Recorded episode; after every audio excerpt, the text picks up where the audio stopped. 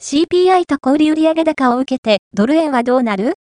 利下げ予想やマイナス金利脱却についても、解説2024年2月、2024年2月現在、アメリカでは予想を上回る CPI が発表され、早期利下げ観測が後退する中で金利が上昇し、ドル円は一時151円台まで上昇しました。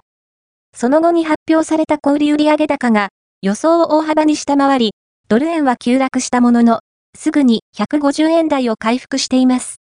本校では、プロトレーダーの筆者が、アメリカの CPI と小売売上高や、経済指標発表後の市場の反応、今後のドル円のトレードのポイントを解説します。ぜひ参考にしてみてください。ザ・ポスト CPI と小売売上高を受けてドル円はどうなる？利下げ予想やマイナス金利脱却についても、解説2024年2月ファーストアピアード ON 金融投資メディアヘッズガイド。